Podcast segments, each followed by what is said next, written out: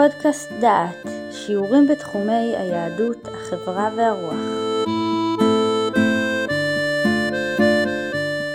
ברוכים הבאים לפודקאסט דעת, לקורס דילמות מוסריות.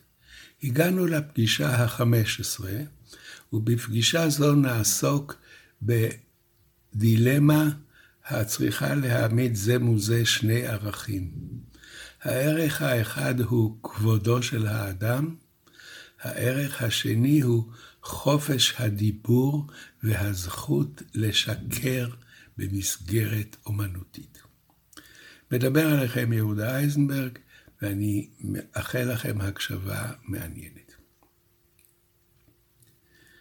הנושא שבו נעסוק הוא פרק מתוך תולדות ישראל.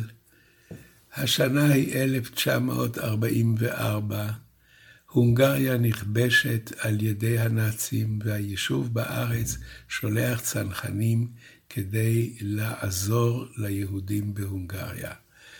זה קצת פתטי מפני שחמישה צנחנים לא יכולים להילחם נגד הצבא הגרמני שהביס את מחצית העולם. ובהונגריה לא היו אנשים צעירים שיוכלו להתנגד כי הם גויסו לפלוגות העבודה ההונגרית ו-90% מהם לא חזרו מן השירות הזה. אבל אנחנו נעסוק עכשיו במשפט הדיבה של חנה סנש. היה פסק דין בבית המשפט העליון בשבתו כבית משפט גבוה לצדק. זה בג"ץ 612694. 614394. השופטים הם ברק, מצה וחשין. ברק הוא הנשיא, השופט מצה והשופט חשין, ומועד הדיון הוא ד' בכסלו תשנ"ה, 1994. וזה נושא הדיון. יש מחזה בשם קסנר, שהוא היה מחזה והוא הופק כסרט. כתב אותו מוטי לרנר. במחזה נרמז כי חנה סנש, שהייתה אחת מן הצנחניות שצנחה ונכנסה להונגריה ונתפסה בידי הנאצים, חנה סנש הסגירה את הצנחנים לנאצים בעת חקירתה. זה מה שכותב מוטי לרנר בהצגה. עובדה זו איננה אמת, ואין איש טוען שיש בה אמת. מוטי לרנר טוען בשם חופש היצירה, מותר לו לבדות ולתאר מאורעות שלא היו. בני משפחת סנש ואחרים עתרו לבג"ץ שיאסור על רשות השידור להקרין את המחנה. הדילמה היא מה עדיף, חופש הדיבור או כבוד האדם. בפסק הדין שתי עמדות מנוגדות. דעת הרוב של השופט ברק והשופט מצה, הקובעת כי חופש הדיבור כולל גם את החופש לשקר, וכי האמת תמצא את דרכה לא על ידי איסור לפרסם שקר, אלא מכוחה הפנימי. דעת המיעוט, דעתו של השופט חשין, קובעת כי בסתירה שבין חופש הביטוי לבין זכותה של חנה סנש לכבוד, עולה זכותה של חנה סנש לאין ארוך על זכותו של מוטי לרנר לכתוב דברים שאין להם ביסוס היסטורי. ואנחנו נשמע עכשיו קטעים מפסק הדין. אני קורא עכשיו את פסק דינו של השופט ברק. משפט קסנר הוא מחזה מפרי אנוש של מר מוטי לרנר, הוא נועד לשידור בטלוויזיה. המחזה הוא יצירה אומנותית בת שלושה פרקים, הכתובה בהשראת פרשת קסטנר. קסטנר היה האיש שהיה ממונה בהונגריה על ההצלה, הייתה קבוצת הצלה שהוא עסק בה. צנחנים פנו אליו כדי שהוא ימצא להם מחסה. כאשר נסתיימה המלחמה, טענו נגדו שהוא שיתף פעולה עם הנאצים בכך שהוא לא סיפר ליהודי הונגריה על ההשמדה שעומדת לפתחם. העניין הזה הגיע לתביעה בהוצאת דיבה, קסטנר יצא רע מאוד מן העניין, ולאחר מספר ימים נרצח. בעקבות פרשת קסטנר נכתב המחזה ששמו משפט קסטנר. היצירה מעלה את סיפור הצלתם של יהודי הונגריה בזמן מלחמת העולם השנייה, והדילמות המוסריות שהיו כרוכות בכך. היצירה היא בדיונית, אין היא מתיימרת לשקף את האירועים בהם היא עוסקת. תחילת כל פרק, בכותרת שתוקרן ייאמר, האירועים שבסרט עוצבו בהשראת משפט קסטר גרינוולד, עם זאת אין לראות בסרט שחזור תיעודי של האירועים, אלא דרמה בדיונית המחויבת לערכים אומנותיים. זאת אומרת, השופט אומר שיש ערכים אומנותיים ויש ערכים חברתיים, אה, משפטיים נקרא להם, והדרמה הבדיונית חייבת לערכים האומנותיים גם אם אינם אמת. באחד מקטעי היצירה מופיעה אמה של חנה סנש, הגברת קטרינה סנש. היא מעידה במשפט הפלילי של גרינוולד זה המשפט שהזכרתי קודם, שטענו נגד קסנר שהוא שיתף פעולה עם הנאצים. היא נחקרת באולם בית המשפט על ידי עורך הדין שמואל תמיר. קסנר יושב באולם המשפטים ומתערב במהלך החקירה.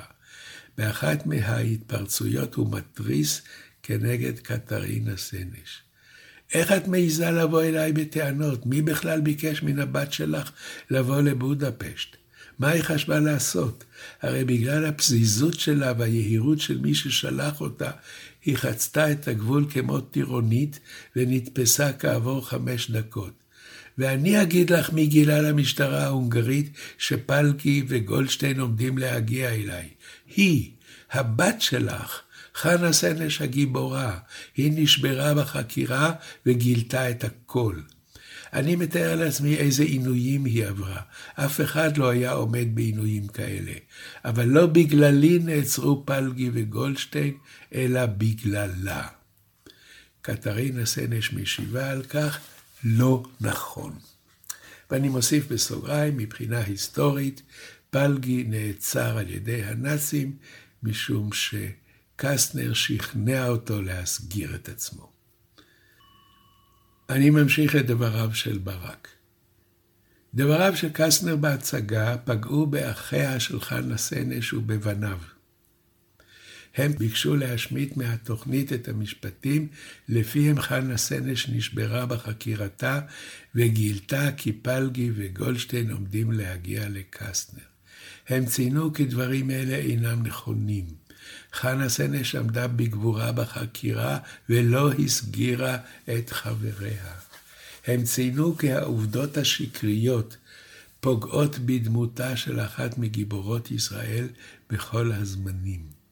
הם הדגישו כי יש בדברי השקר לנפץ ללא בסיס דמות שעם ישראל חי לאורו.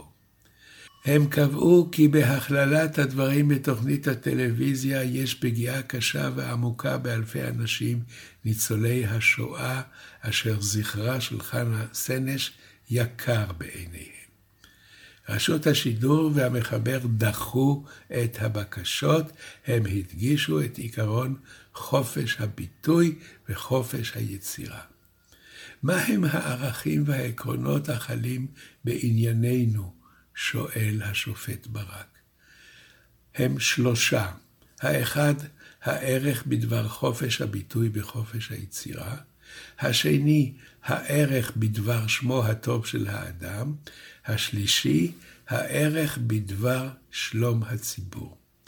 לעתים מתיישבים ערכים אלה זה עם זה, לעתים הם בהתנגשות, ונדרש איזון ראוי. הערך האחד בו יש להתחשב הוא חופש הביטוי, זהו ערך יסוד. הוא נגזר מערכיה של מדינת ישראל כמדינה יהודית ודמוקרטית. האם חופש הביטוי והיצירה משתרעים על ביטוי שאינו משקף את האמת? התשובה על שאלות אלה היא כן. דבר שאינו אמת הוא חלק מחופש הביטוי והיצירה. הערך השני בו יש להתחשב הוא כבוד האדם.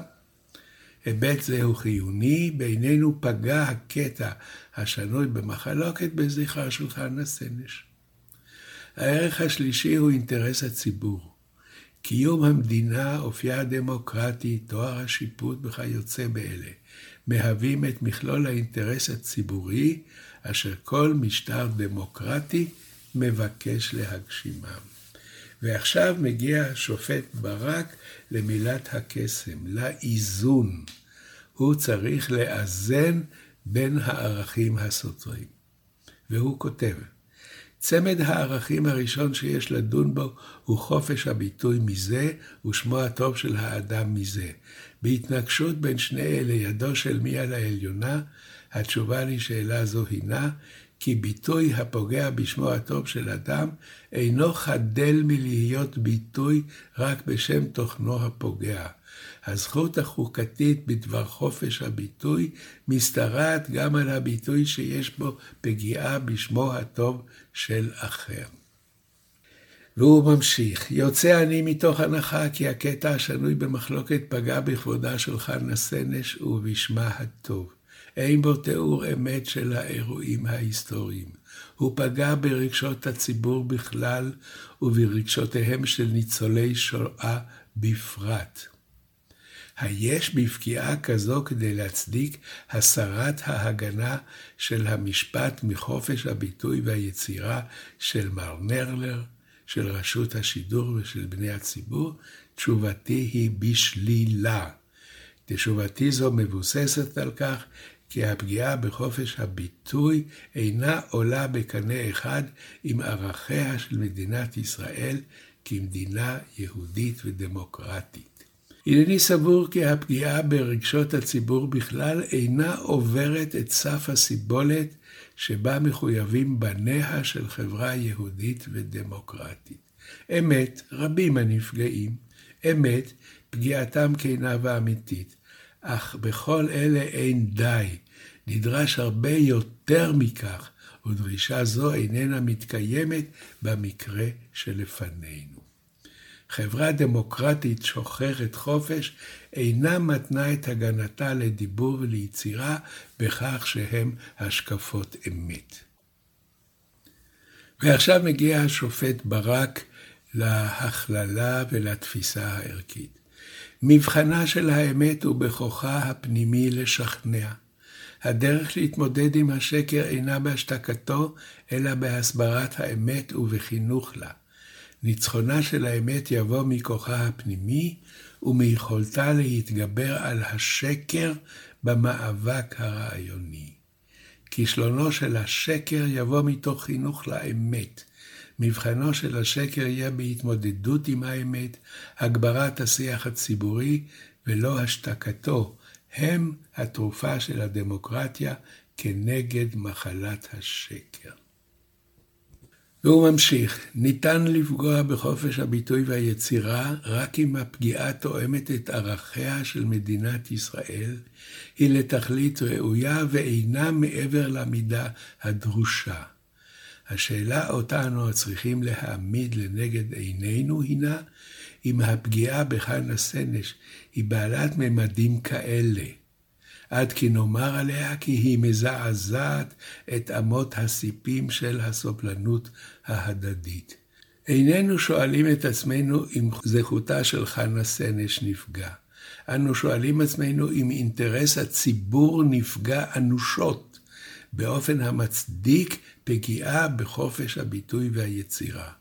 התשובה על שאלות אלה היא בשלילה.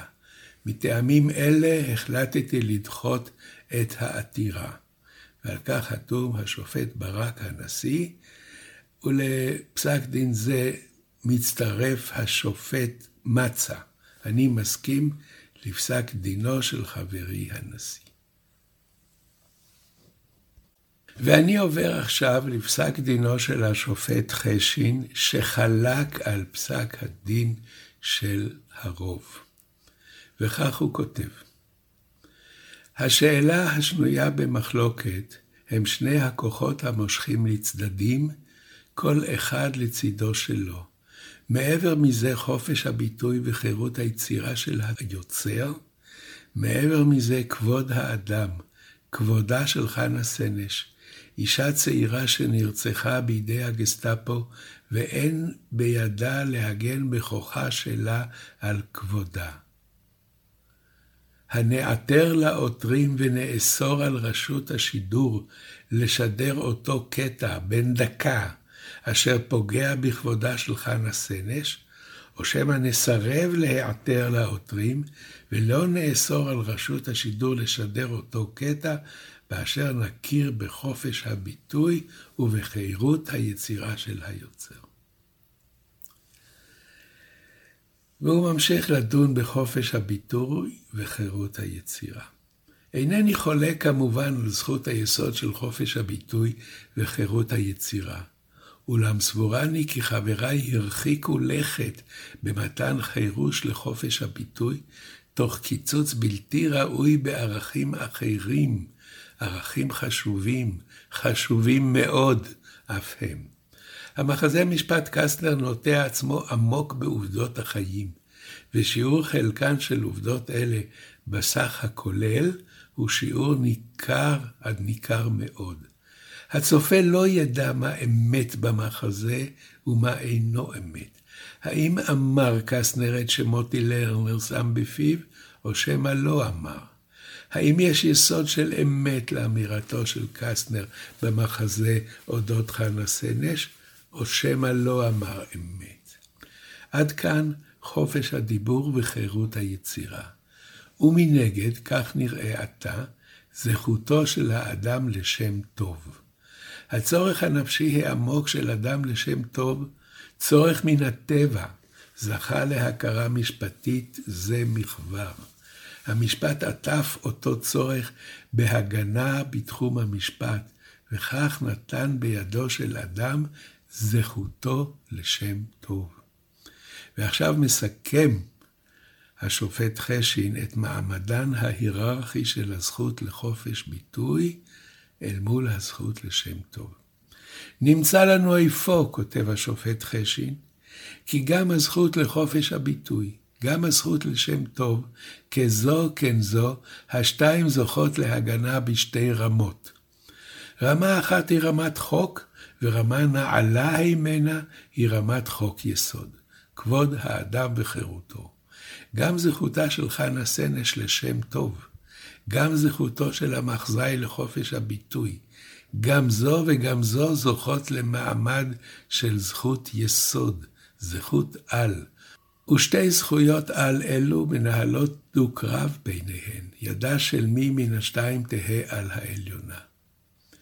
הזכות לחופש הביטוי והזכות לשם טוב, עוצמת זכותם של המחזאי ושל רשות השידור, כנגד עוצמת זכותה של חנה סנש והבאים מכוחה.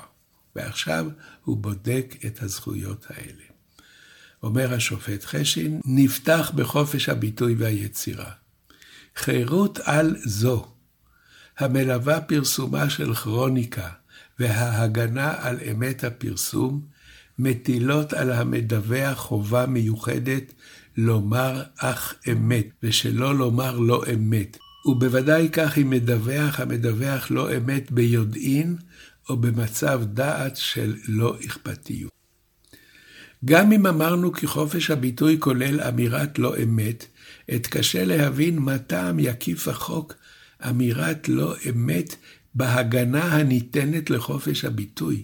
לא אדע מהו האינטרס שראוי להגן עליו.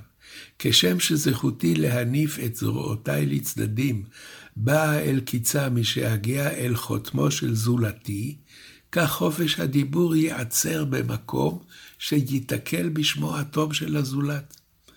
העוצמה הבוקעת מזכותה של חנה סנש לכבוד ולשם טוב, עוצמה היא שאין למעלה ממנה. בעניינה של חנה סנש נוכל אף להוסיף ולומר כי כבודה ושמה הטוב הם למעלה מן החיים עצמם, שהרי ככל שעונתה לא גילתה את סודה עד שרצחו הנפש, ודוק מדברים אנו בזכותה המזוקקת והנקייה של חנה סנש לכבוד ולשם טוב. זכות לכבוד ולשם טוב שאחיה גיורא הסנש נושא משדה הקרב על גבו ומניחה לפנינו. תוצאות המערכה בין שתי הזכויות ברורות מראש. אין ענייננו בזכויות שוות ערך זו לזו. ענייננו בזכות גדולה מכל גדולה, הנאבקת בזכות קטנה הימנה. כבודה של חנה סנש, כבודה ושמה הטוב יגברו, ובנקל יגברו לדעתי, על זכותו של המחזאי ועל זכותה של רשות השידור. וכאן חתימתו של השופט חשי. והסיום. הוחלט ברוב דעות כאמור בפסק דינו של הנשיא אהרן ברק, ובהסכמת השופט מצא, וכנגד דעתו החולקת של השופט חשין. ניתן היום י"ג באב תשנ"ט 1999. שמעתם שיעור מתוך הקורס דילמות מוסריות, מאת פרופסור יהודה אייזנברג. את הקורס המלא וקורסים נוספים תוכלו לשמוע באתר דעת במדור פודקאסט.